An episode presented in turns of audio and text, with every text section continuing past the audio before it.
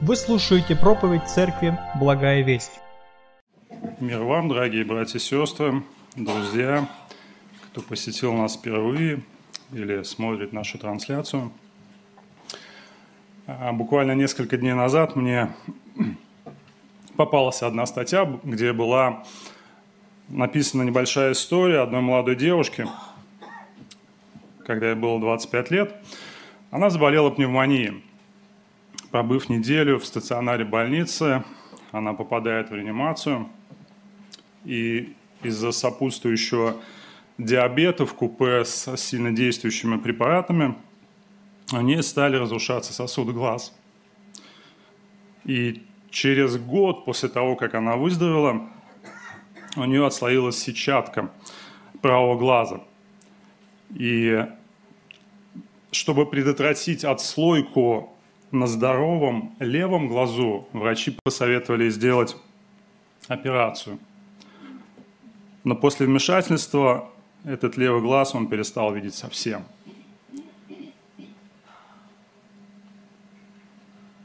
Тогда и говорили, что это все временное явление, но зрение ее так и не восстановилось. И она потеряла порядка 70% своего зрения. И знаете, при всей грусти вот этой истории мы не можем не воздать а, Господу благодарности за наши собственные глаза. Подумайте на мгновение над этим. Эти два маленьких жидкообразных шарика, которые расположены в глазницах нашей головы, значит для нас целый мир. Думаю, если я скажу, что э, глаза – это, наверное, один из самых важных органов чувств, которые у нас есть, вы все согласитесь. И эти глазные яблоки – это самое настоящее чудо и гений инженерной мысли. Возможно, кто-то думает, что камера смартфона, которая есть у вас в руках – и, по сути, за камерой каждый год идет борьба, и, по сути, только за это люди переплачивают. Подумайте, что это а, достаточно сложная функция или явление, прям на расстоянии вытянутой руки. Но поразмыслите на минуту только о некоторых частях вашего глаза. Начните со склера или наружной оболочки, которая держит форму глаза, или роговицы, прозрачной передней части глаза, которая пропускает свет, или с радужной оболочки, той регулируемой части глаза, которая пропускает свет, или с радужной оболочки, э, прошу прощения, или сетчатки, это сетчатка – это своего рода проекционный экран, который принимает свет, или со зрительного нерва, который передает световые сигналы прямо в наш головной мозг, который на самом деле является видящим органом. Давайте остановимся на этом, потому что мозг невероятно сложен. Фактически процесс, в ходе которого вы смотрите на объект и что-то видите – это удивительный процесс, который включает в себя световые волны, химические реакции, электрические импульсы, которые работают с точностью до доли секунды. Посмотрите на зал вокруг вас и обратите внимание на цветовую гамму или различные цвета. Обратите на то, как плавно ваш глаз может воспринимать глубину или как он может реагировать на свет – или как глаз почти мгновенно может фокусироваться. Конечно же, качество будет зависеть от состояния зрения каждого из нас. Но просто невероятно, что актом творения из праха земного создал Бог. И если когда-нибудь кто-нибудь из нас будет в затруднении, за что прославлять Бога, просто остановитесь и подумайте о своих глазах. Но Какими бы сильными ни были наши глаза, у них есть одно существенное ограничение. Каждый глаз в этом зале имеет фатальный недостаток.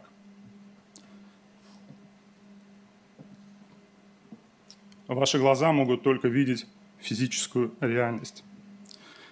И каждый глаз в этой комнате видит только физические вещи. Мы можем, видеть друг друга, какие-то предметы, явления, мы можем увидеть деревья, дома, еще что-то и так далее. И все эти вещи, они физические. И они являются единственной частью реальности, которая доступна нашим глазам. Наши физические глаза совершенно бесполезны, когда речь идет о восприятии духовной реальности. Духовная сторона жизни так же реальна, как и физическая. Мы просто не можем ее увидеть посредством физического органа зрения. И не делайте ошибку, думая, что духовное, оно менее реально, чем физическое. Это не так. Оно также реально, только мы не способны видеть это физическими глазами. Но оно есть, и оно также реально, как и глазные яблоки в нашей голове. Я хочу попытаться сегодня убедить вас в том, что как бы не было ценно ваше физическое зрение, у вас есть духовные глаза, которые намного, гораздо более ценны. И у нас есть не только духовные глаза, но мы должны использовать их, если хотим жить жизнью, которая находит свое удовлетворение и радость в Боге. У каждого христианина, преображенного Божией истины, есть духовные глаза. Бог дал их нам, чтобы мы могли понимать духовные реалии. К сожалению, те, кто не, довер... не доверился Христу, что весьма трагично, потому что они полностью, тотально слепы. Апостол Павел писал во втором послании к Коринфянам, 4 главе, стихи 3 и 4. И он писал следующее. «Если же и закрыто благовествование наше, то закрыто для погибающих, для неверующих, у которых Бог века сего, обратите внимание, ослепил умы, чтобы для них не воссиял, или другими словами, чтобы они не увидели свет благовествования о славе Христа, который есть образ Бога невидимого. Разум людей этого мира ослеплен, поэтому они не видят славы Христа. И они не могут видеть ее, пока Дух Святой не даст им это зрение. И, к сожалению, глаза многих христиан тоже видят очень плохо. Часто наше духовное зрение, оно ослеплено бликами того, что видят наши физические глаза. И каждому из нас сегодня крайне необходимо убедиться в том, что наши духовные глаза видят ясно, насколько это можно видеть. Это гораздо важнее почти всего остального, что вы можете делать в этом мире. И мы постараемся сделать это, обратившись вместе с вами к Псалму 72. И книга Псалмов всегда дышит неподдельной жизнью, ведь переживания ее авторов порой очень близки и знакомы нашему личному жизненному опыту. Асав, автор 72-го псалма, однажды испытал на себе лично помутнение своего духовного зрения. На какое-то время, я бы сказал, что он даже утратил способность воспринимать своими глазами духовную реальность. Давайте обратимся к этому псалму и выслушаем свидетельство этого человека. Итак, Псалом 72. Бог оставил нам свое слово. Псалом Асафа. Как благ Бог к Израилю, к чистым сердцам, а я едва не пошатнулись ноги мои, едва не поскользнулись стопы мои. Я позавидовал безумным, видя благоденствие нечестивых, ибо им нет страдания до смерти их, и крепкие силы их. На работе человеческой нет их, и с прочими людьми не подвергаются ударам от того, как от того гордость, как ожерелье, обложила их, и дерзость, как наряд, одевает их. Выкатились от жира глаза их, бродят помыслы в сердце. над всем издевается, злобно разглашает клевету, говорят свысока, поднимает к небесам уста свои, и язык их рассказывает по земле. Потому туда же обращается народ его, пьют воду полную чашу и говорит, говорят, как узнает Бог, есть ли ведение у Вышнего. И вот эти нечестивые благоденствуют веки этом, умножают богатство. Так не напрасно ли очищал сердце мое и омывал в невинности руки мои, подвергал себя ранам всякий день и обличением всякое утро. Но если бы я сказал, буду рассуждать так, то я виновен был бы перед родом сынов твоих. И думал я, как бы разуметь это? Но это трудно было в глазах моих, доколе не вошел я во святилище Божие и не разумел конца их. Так на скользких путях поставил ты их и не завыгаешь их в пропасти, как нечаянно пришли они в разорение, исчезли, погибли от ужасов, как сновидение пробуждения, так ты, Господи, пробудив их, уничтожишь мечты их. Когда кипело сердце мое, терзалась внутренность моя, когда я был невежда и не разумел, как скот был я перед тобою. Но я всегда с тобою. Ты держишь меня за правую руку. Ты руководишь меня советом Твоим, и потом примешь меня в славу. Кто мне на небе, с тобою ничего не хочу на земле, изнемогает плоть моя, сердце мое, Бог, твердыня сердца моего, и часть моя вовек. Ибо вот удаляющие себя от себя гибнут, ты истребляешь всякого отступающего от тебя. А мне благо приближаться к Богу. На Господа Бога я возложил упование мое, чтобы возвещать все дела твои. Аминь.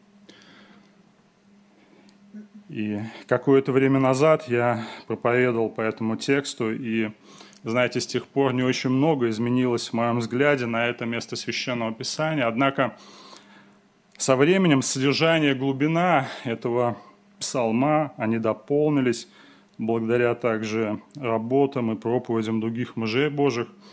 Так что сегодня отчасти вы услышите соединение разных источников. И главный вопрос, который лежит в основе 72-го псалма, звучит так. Как может благой Бог позволить праведным страдать? Как может благой Бог позволить праведникам страдать? Этот вопрос на протяжении веков озадачивал святых и всегда радовал скептиков – данный псалом, и вопрос, на который он отвечает, он чрезвычайно важен для каждого из нас, как в целях защиты нашей веры, так и для того, чтобы сохранить нашу веру посреди жизненных испытаний, невзгод и потрясений. К сожалению, в христианском мире сегодня, кажется, есть такая тенденция, что вера в Бога гарантирует избавление от невзгод в жизни – на самом деле иногда наши евангелизационные призывы, будь то с кафедры или нашим личном свидетельстве, они запятнаны ложным обещанием, заявлением. И мы это либо подразумеваем, или говорим, это не суть принципиально, обещанием, что приход к вере во Христа избавит людей от жизненных испытаний. И когда молодые христиане осознают, что это далеко не так, их вера иногда в лучшем случае сильно колеблется, в худшем терпит полное кораблекрушение. Вопрос, как может благой Бог допустить, чтобы праведники страдали, выявляет несколько заблуждений в нашем мышлении – в нашем духовном видении. И первое – это предположение, что страдание всегда является злом, и поэтому несовместимо с Божьей благостью. Второе – это неспособность понять праведность в том смысле, в каком она относится к святому, истинному чаду Божьему. И отвечая на проблему боли, этот псалом заставляет нас еще раз взглянуть на наше определение добра, чтобы не обвинять Бога в том, что Он творит зло, позволяя нам страдать. И пусть те из нас, кто сегодня переживает в своей жизни какие-то потрясения или боль, обратятся к этому псалму за словом утешения и наставления. И Псалом 72 почти равномерно делится на две части. В стихах с 1 по 15 описаны испытания веры псалмопевца, когда он наблюдает за благосостоянием нечестивых. И в стихах 16 по 28 описывается триумф веры Асафа, когда он переходит от протеста к хвале, от сомнения к провозглашению Божьей благости. Итак, давайте рассмотрим каждую из этих частей испытания веры или неверный взгляд на процветание нечестивых. И утверждение первого стиха, если обратите внимание о том, что как благ Бог к Израилю, к чистым сердцам, это весьма примечательное заявление здесь. И в одном смысле оно указывает на решение проблемы. Асаф верил, что Бог существует, что Он благ, что Он суверенный – Однако в другом смысле этот стих был основой проблемы псалмопевца. И если Бог существует и благ, чтобы вознаграждать праведников и всемогущ, полностью контролируя свое творение, тогда почему в Божьем мире нечестивые, похоже, живут лучше, чем праведники? Разве эти факты не противоречат вере Асафа? Как Бог может быть благ к чистым сердцем, если то, что Асав видит своими глазами, убеждает его в том, что грешники преуспевают, а святые страдают. И это серьезно духовная дилемма, которая вызывала множество различных объяснений. Атеист отвечает, объясняя, что просто Бога нет. Циник говорит, что Бог есть, но он отрицает, что Бог благ. И он говорит, что жизнь – это всего лишь одна из жестоких шуток Бога – либеральный христианин или свободомыслящий верит, что есть Бог, который любит, который благ и добр, но он объясняет страдания, отрицая суверенность Бога в этом мире. Бог все благ, но не всемогущ.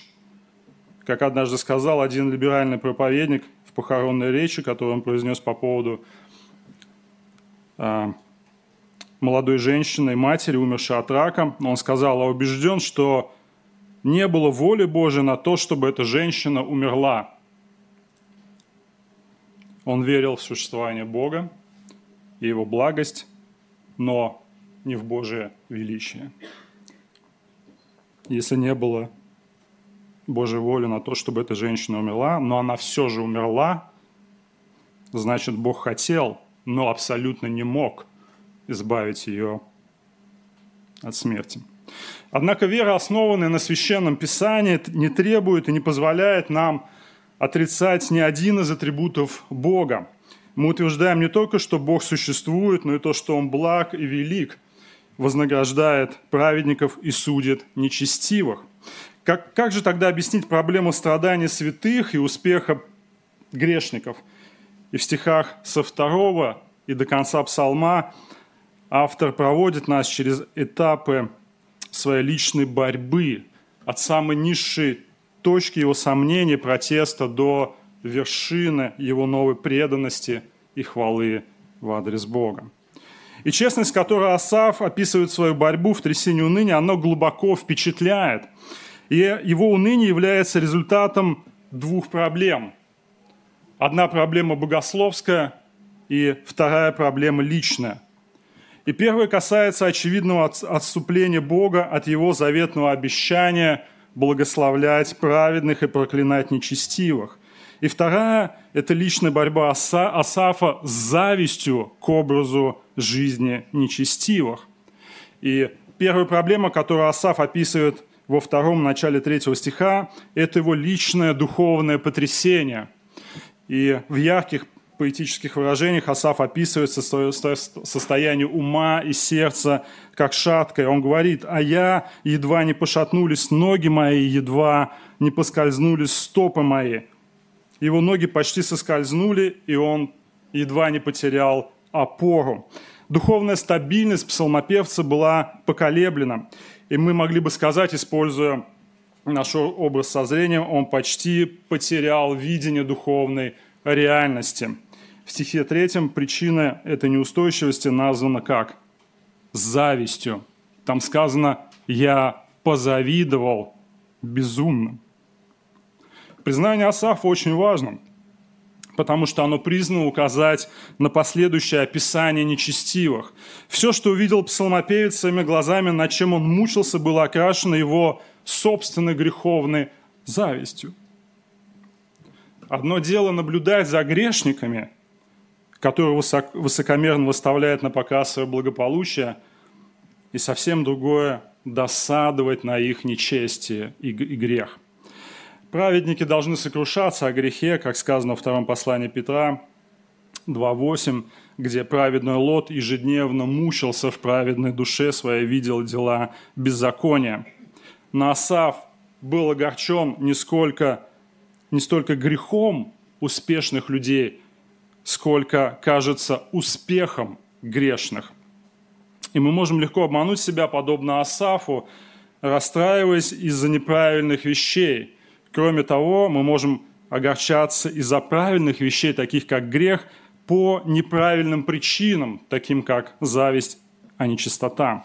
Вот почему нам давно наставление в 36-м псалме стих 1 «Не ревнуй злодеям, не завидуй делающим беззаконие».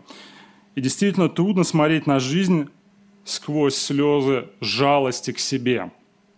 Несмотря на то, что нечестивые, похоже, процветают в этой жизни, описание, которое следует в стихах с 4 по 12, является искаженным видением духовной реальности. Асав не мог сделать вывод, что все нечестивые процветают, или что все процветающие нечестивы мы должны понимать, что не все нечестивые богаты, и не все богатые нечестивы. Но если наш взгляд искажен греховной завистью, то вряд ли мы способны объективно судить о других людях. И второй проблемой, которая беспокоила Асафа, было, как сказано во второй половине третьего стиха, если вы посмотрите, это благоденствие нечестивых. Позвольте здесь немного внести ясности – Думаю, многие из вас здесь знали слышали еврейское слово «шалом», или как его зачастую переводят «мир». И данное слово в нашем тексте перевели как раз словом «благоденствие». Но оно вряд ли передает нам все то, что первоначально означало слово «шалом» для израильтян того времени. Это слово наделено религиозным смыслом, которое нам нужно понимать, потому что оно лежит в основе борьбы псалмопевцем. Изначально слово «шалом» означает быть целостным и завершенным. И довольно часто этот термин используют для обозначения мира в смысле прекращения войны или вражды, как, например, в третьей книге Царств, глава 4, стих 24. Часто шалом использовался для обозначения физического благополучия, то есть хорошего здоровья. Именно в этом контексте оно стало использоваться и как приветствие, и как прощание, подразумевая благословение. Для израильтян шалом в одном слове обобщал благо и благословение, которые были обещаны в Божьем Завете с Израилем. Почти две трети употребления этого слова связано с исполнением, которое приходит как результат Божьей деятельности в завете с его народом или как результат праведности со стороны человека. Если смотреть с богословской точки зрения Ветхозаветного святого, то можно понять, почему Асав должен был недоумевать по поводу процветания нечестивых. С его точки зрения, благословения Божьего Завета изливались на нечестивых, в то время как божественное наказание, кажется, было уделом праведников – по его мнению, грешники благословлялись, а святые проклинались. Как будто Бог перевернул свой завет с ног на голову. Неудивительно, что Асав был в недоумении и тупике. Поэтому в стихах с 4 по 12 описываются три характеристики нечестивых, которые приводили псалмопевца в ужас – Первое – это их процветание, стихи 4 и 5. Второе – это их нечестие, стихи 6 по 9. И третье – это их большая популярность, стихи с 10 по 12. Мы давайте коротко рассмотрим эти характеристики и то, как они заставили Асафа задуматься о том, как поступить. И об этом он скажет в 13 и 14 стихах, что могло бы привести к полной духовной катастрофе. Итак, в стихах 4 и 5 описывается процветание нечестивых, о которых он упомянул уже в стихе 3. Его определение процветания или шалома, другими словами, здесь почти полностью материалистично. Что касается их физического благополучия, то нечестиво описываются как имеющие хорошее здоровье, стих 4. И хотя они не избавлены, разумеется, от смерти, но даже их уход из жизни представляется относительно свободным от борьбы и боли. Богатство нечестивых позволяет им заботиться о своем теле, так что они почти не подвержены болезням, свойственным остальным. В целом, богатые нечестивцы, кажется, живут выше жизненных невзгод и испытаний, которые, тем не менее, являются уделом всех остальных, как сказано в стихе 5. Проще говоря, нечестивые испытывают тот вид процветания или шалома, который, по мнению Асафа, должны испытывать только праведники – в стихах 6 по 9 Асафа беспокоит нечестие этих богатых людей. Если он испытывал трудности с комфортом и благополучием, тех, о ком он говорит в 4 и 5 стихах, то еще больше его огорчало то, что богатые также были нечестивы. Тогда как и сейчас образ мышления он был таков. Если у тебя есть что-то, выставляй это на показ – если эти обеспеченные нечестивцы не воспринимали свое процветание как знак божественного благословения, то, по крайней мере, они интерпретировали свой жизненный успех как свидетельство того, что Бог либо не знает, либо не заботится об их греховных способах приобретения богатства. Возможно, они считали, что Господь даже не в состоянии ничего с этим поделать. И результатом было то, что поощрялась гордость и злые замыслы, гордость нечестивых – открыто, как и сегодня, выставлялась на показ. Псалмопевец описал ее очень красочно, красочно, как ожерелье, которое носили на Древнем Ближнем Востоке как знак статуса. И гордость нечестивых не только отражалась на их отношения и действия по отношению к себе или к людям. Нечестивые стали настолько дерзкими, что они открыто хулили Бога, возвышая себя до уровня богоподобия. Они поднимают к небесам в сторону Бога уста свои, и язык их рассказывает по земле. Стихи 10-11 не просто истолковать, есть разные мнения, но, вероятно, они относятся к последователям нечестивых, которые, как сказал один комментатор, хвалят их, одобряют их, льстят и следуют за ними. И последователи получают возможность пить воду полную чашу, другими словами, это изобилие во всей полноте. Такое становится возможным благодаря связи с богатыми, влиятельными людьми, их отношение к Богу, если оно вообще думает о нем, оно таково, как узнает Бог, если ведение у Всевышнего. Он до сих пор не вмешивался в их восхождение к успеху, поэтому он не должен знать ничего, или ему все равно неудивительно, что Асав был так потрясен. Он пришел к выводу, что нечестивые процветают не только материально и физически, но и численно. И стих 12 подытоживает жалобу Асафа относительно нечестивых. Они были беззаботны и продолжали процветать даже в своем нечестии. Коротко говоря, нечестивые побуждали других следовать им и их дурному примеру и все же их жизнь, казалось, была благословенна финансовым процветанием и физическим благополучием. Не правда ли актуальность данных слов не проходит и спустя даже пару тысяч лет после того, как был написан данный псалом? И в стихах 13 и 14 приводится вывод, к которому привело свидетельство Асафа. Если Бог не благословляет праведных и не проклинает нечестивых, что было обещано в Ветхозаветном законе, книга Второзакония, 27-28 глава, тогда какой смысл быть праведным? И он пишет, «Не напрасно ли я очищал сердце мое, омывал в невинности руки мои, подвергал себе ранам всякий день, обличением всякое утро».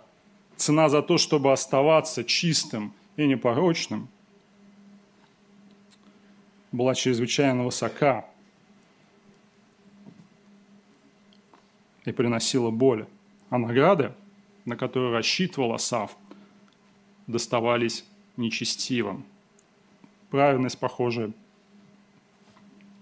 не вознаграждалась, а наказывалась. Такая религия, конечно, казалась пустой.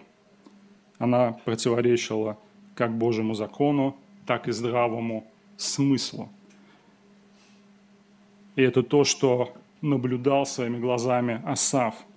И описав в стихах 13 и 14 образ действий, к которым внутри склонялся себя Асав, он теперь описывает, какое влияние оказал бы он на других, если бы его греховный отклик возымел бы действие, которое было внутри его.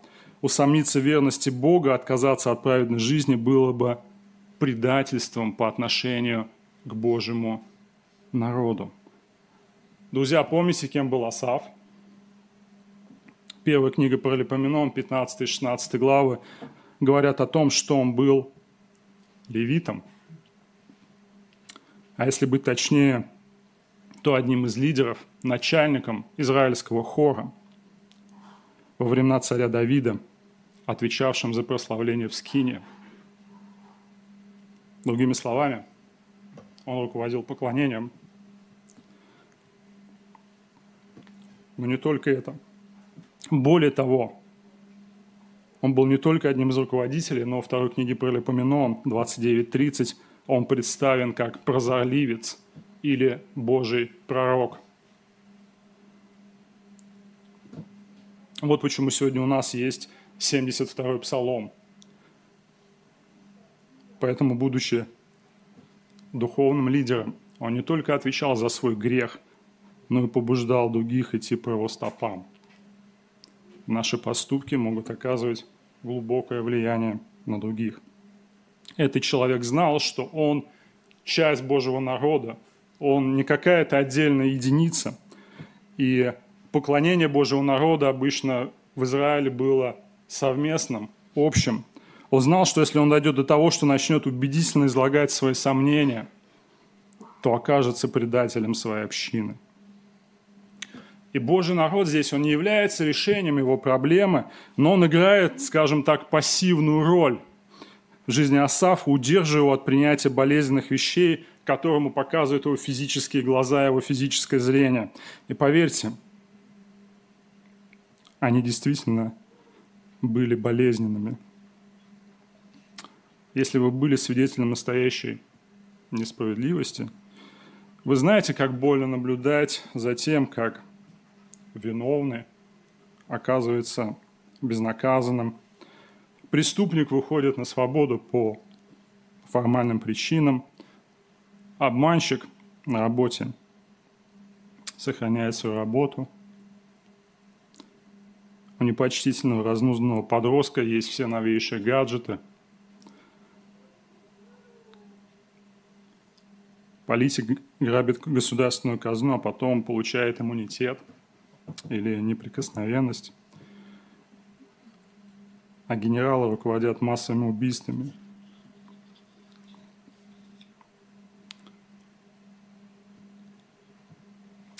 Все это может разрывать нас изнутри. Все, что вы можете видеть вашими физическими глазами.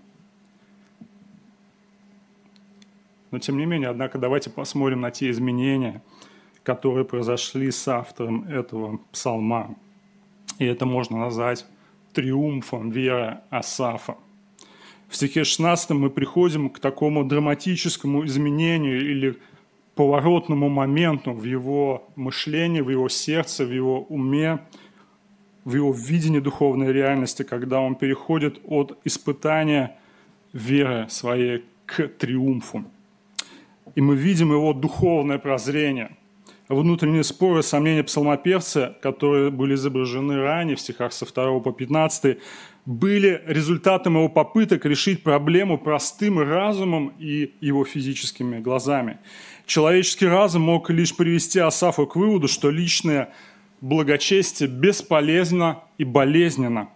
Но вдруг в 16 стихе появляется новая перспектива и полностью меняется отношение Асафом. И вместо протеста что появляется? В конце псалма хвала. Но что изменило его мировоззрение? Ответ, я думаю, можно выразить одним словом.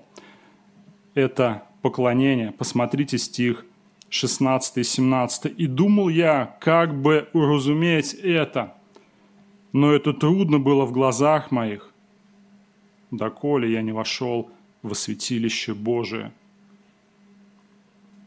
и не разумел конца их». Разумеется, не перемена географическая, да, место изменило мировоззрение Асафа, а скорее – скорее изменение его взгляда и призвания, то, что он мог обнаружить, на чем размышляя Скине. Асав стал человеком поклонения. И если в первых 14 стихах имя Бога почти не упоминалось, за исключением первого стиха, и кроме как на устах нечестивых в 11 стихе, то теперь Асав общается с Богом в своем поклонении.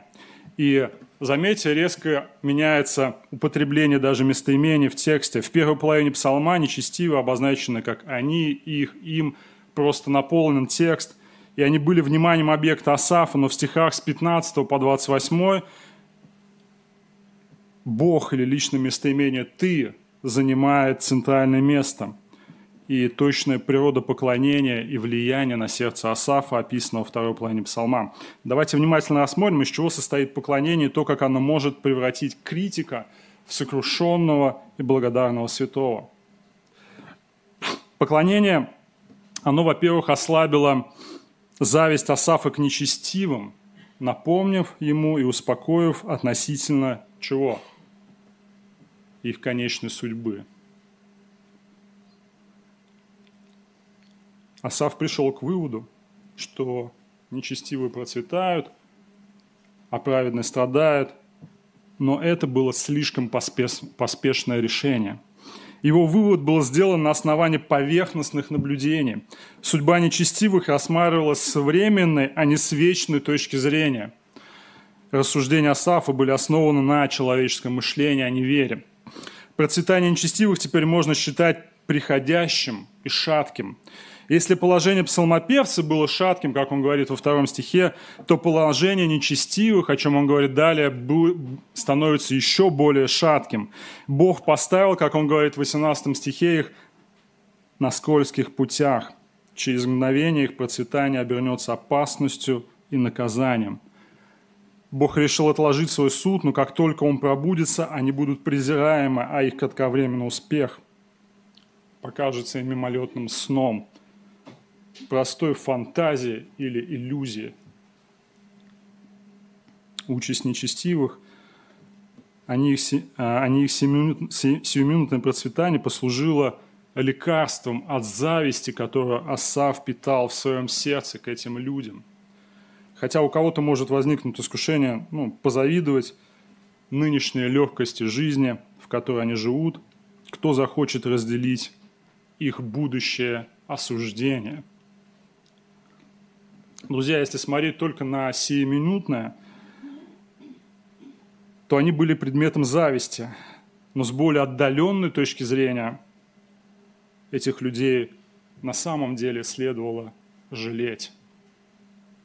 Вот почему, как говорил один пуританский проповедник Джон Флейвелл, люди этого мира должны стать объектами нашего сострадания и жалости, а не зависти поклонение заставляло смотреть Асафа на жизнь с вечной перспективы, а не только земной или временной. Поклонение также давало Асафу новый взгляд на себя лично. И оно растворило ложную гордость и вызвало в нем покаянный дух. В основе протеста Асафа в первых 14 стихах лежало ошибочное предположение. В то время как богачи были нечестивы, он был праведен. Только человек – считающимся праведным, конечно же, мог рассуждать, не напрасно ли очищал сердце мое, омывал в невинности руки мои. Асав был убежден, что он праведник. Если процветающие были злыми и заслуживали наказания, то он был праведным и заслуживал чего? Благословения и процветания. Но, друзья, ни Асав, ни мы не заслуживаем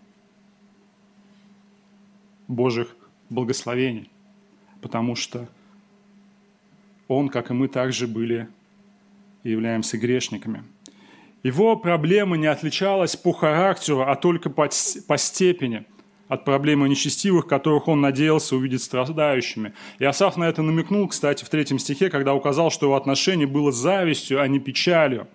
И прежде чем отправиться к Богу на поклонение, Асаф считал себя отличным от других, которых он считал более злыми, чем он сам. И в сравнении с этими грешниками он был праведен. Во время поклонения Асаф был вынужден рассматривать себя там, в святилище, в сравнении с Богом, а, а не с нечестивыми людьми. И, наконец, он честно признал, что он грешен. В моменты внутренней борьбы Асав был расстроен и озлоблен, как сказано, когда кипело сердце мое, 21 стих, терзалась внутренность моя. И он был бессмыслен и невежественен. Тогда я был невежда и не разумел, как скот я был пред тобою. Он был подобен грубому, грубому животному, которое не способно мыслить.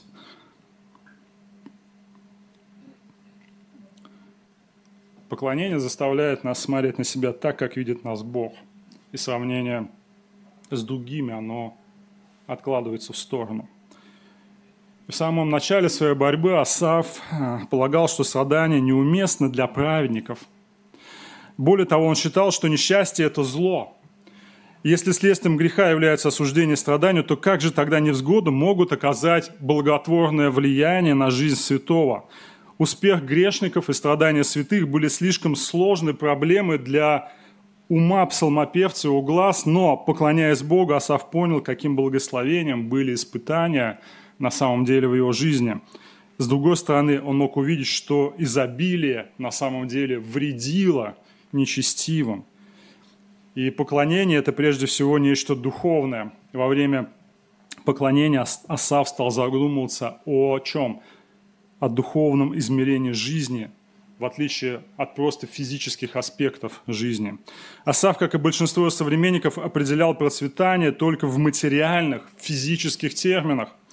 У нечестивых, утверждал он, было крепкое здоровье, они были свободны от жизненных испытаний, но он не оценил того пагубного влияния, которое процветание оказывает на духовную жизнь нечестивых. Процветание делало нечестивых еще более жадными, жестокими, деспотичными. Хуже всего то, что преуспевающие возгордились вплоть почти до богохульства.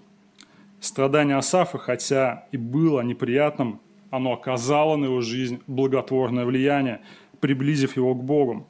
Хотя вначале он испытывал горечь и жалобы, в конце концов он пришел к поклонению хвале.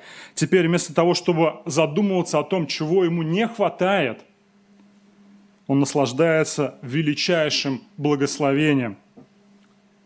Иметь Бога как близкого советника и проводника, настоящий будущий источник утешения и безопасности – но я всегда с тобою, ты держишь меня за правую руку, ты руководишь меня советом твоим, и потом примешь меня в славу. Страдание псалмопевца – это не Божья карающая рука, как поспешно заключил Асав, а на самом деле его любящая рука – курс обучения в Божьей школе страданий. Он не собирался прогнать Асафа, но хотел привлечь к себе во всех его испытаниях Бог никогда не оставлял его, как никогда не оставляет свой народ. Он направлял и охранял его на протяжении всего этого времени, всех его болезненных испытаний. И опыт Божьей заботы в настоящем давал Асафу уверенность в его постоянной заботе и общении в будущем, каким бы ограниченным не было его понимание этого. Верность Бога посреди нынешних испытаний является дополнительным доказательством Божьей верности в будущем. Вот почему Асав мог с уверенностью сказать, что хотя страдания могут быть уделом его жизни, плоть и сердце его могут ослабеть, тем не менее Бог будет достаточен для любой его нужды. Поэтому в стихе 25 он говорит такие слова. «Кто мне на небе, и с тобою ничего не хочу на земле». Иначе говоря, для Асафа небеса без Бога не представляют абсолютно никакой ценности. Небеса не являются небесами без Господа. Но если Асав на земле пребывает с Богом, то этого достаточно для него. Его, ему ничего не нужно для, другого для жизни. С тобою ничего не хочу на земле. И поклонение напоминало Асафу еще одну очень важную истину. Бог никогда не обещал уберечь свой народ от страданий. Такого нет. Но Он обещал быть со своим народом в его страданиях. Обещанное Богом благословение, его проклятие теперь видится в совершенно ином свете, поэтому Асав завершает псалом подведением итогов о гибели нечестивых и благословениях праведных. Нечестивые – это те, кто далек от Бога, или как в 27 стихе сказано, удаляющий себя от себя, в конечном итоге погибнут. Независимо от того, насколько комфортно им сейчас живется, их конечная судьба – это вечная погибель. Бог, который благ к Израилю, к чистым сердцем, также является Богом, который праведно воздаст тем, кто отворачивается от Него. Их сиюминутная легкость жизни больше не является предметом зависти Асафа, но их конечная судьба – это самая настоящая, отрезвляющая реальность. Если раньше Божье благословение измерялось только материальным процветанием и какой-то легкостью жизни, то теперь она проявляется в приближении к Богу, а мне благо приближаться к Богу, стих 28. Духовное видение или зрение Асафа было восстановлено, поэтому он может завершить псалом уверенным заявлением, что сделал Бога своим прибежищем и будет публично славить Бога за его чудесное деяние, которые могут включать в себя также даже трудности и переживания в жизни его народа. Вы видите, как радикально изменилось духовное видение Асафа. Вначале он жаловался на то, что нечестиво процветает, он один из праведников наказываем. Он считал, что страдание – это зло, а поскольку Бог благ, он не мог допустить, чтобы страдания коснулись жизни праведников. Добро в его глазах было каким-то образом неразрывно переплеталось с материальным процветанием и физическим благополучием. Но поклонение научило Асафа, что высшее благо в жизни – это познание вечного Бога. Если познание Бога – это высшее благо в этой жизни и вечности, то мы должны сделать, что все то, что удаляет нас от Него, это зло. А все, что влечет нас к Нему, добро. Поскольку изобилие только способствовало злодеяниям нечестивых, а невзгоды заставили Асафа еще больше приблизиться к Богу – его первоначальный взгляд оказался измененным. Страдания, которых он избегал, на самом деле были благословением, а успех, к которому он стремился, на самом деле был проклятием. У Джонатана Эдвардса, это американский проповедник 18 столетия, есть проповедь на 72-й псалом под названием «Бог – лучшая доля христианина». В своей проповеди по этим стихам он применяет истину, задавая несколько вопросов. И я лишь приведу два из этих вопросов, которые помогут нам осмыслить услышанное сегодня послание. Вопрос первый. Что заставляет вас желать попасть на небо после смерти? Является ли главной причиной то, что вы можете быть с Богом, иметь общение с Ним и в конечном итоге соответствовать Ему. И второй вопрос. Если бы вы могли жить здесь, в земном процветании до бесконечности,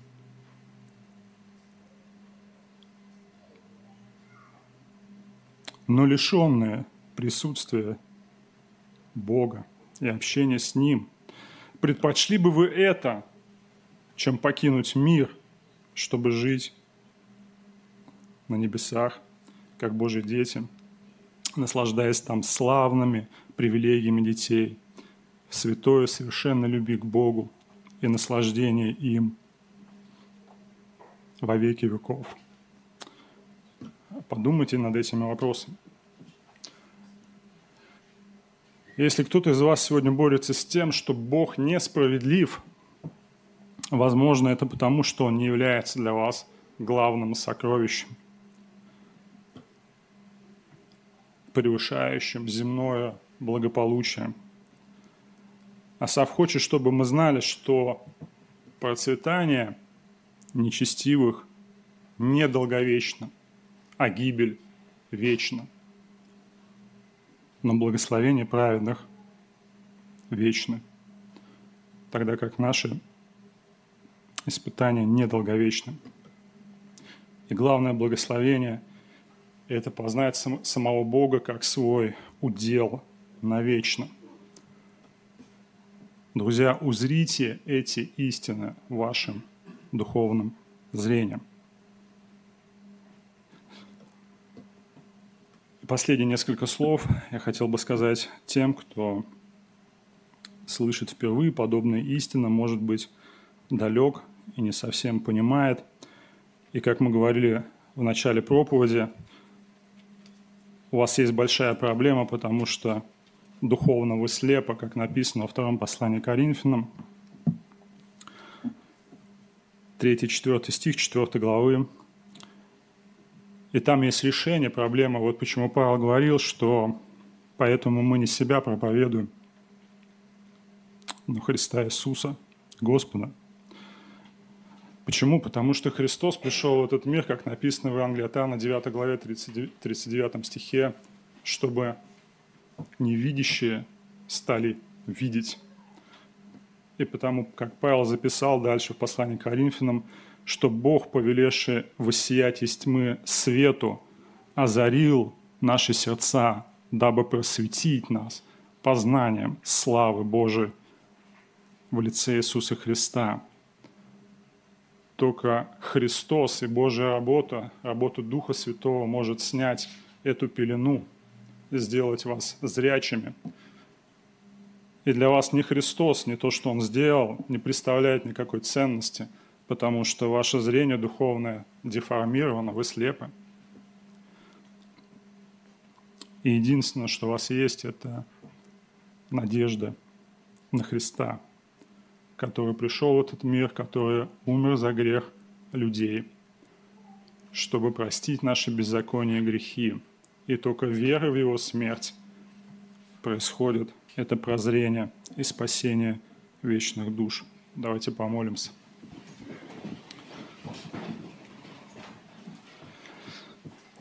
Небесный Отец, мы так благодарны Тебе за Твои слова. Мы благодарны Тебе за учение 72-го псалма, которое научает нас видеть духовную реальность. Мы благодарны Тебе, что однажды Ты просветил очи сердца нашего, как велико наследие святых Твоих. И мы просим о том, чтобы Ты вел нас этим путем. Мы молимся о том, чтобы мы понимали, что Ты наш советник, Ты всегда держишь нас, Ты направляешь нас, и Ты так много дал во Христе. И однажды Ты примешь свою славу.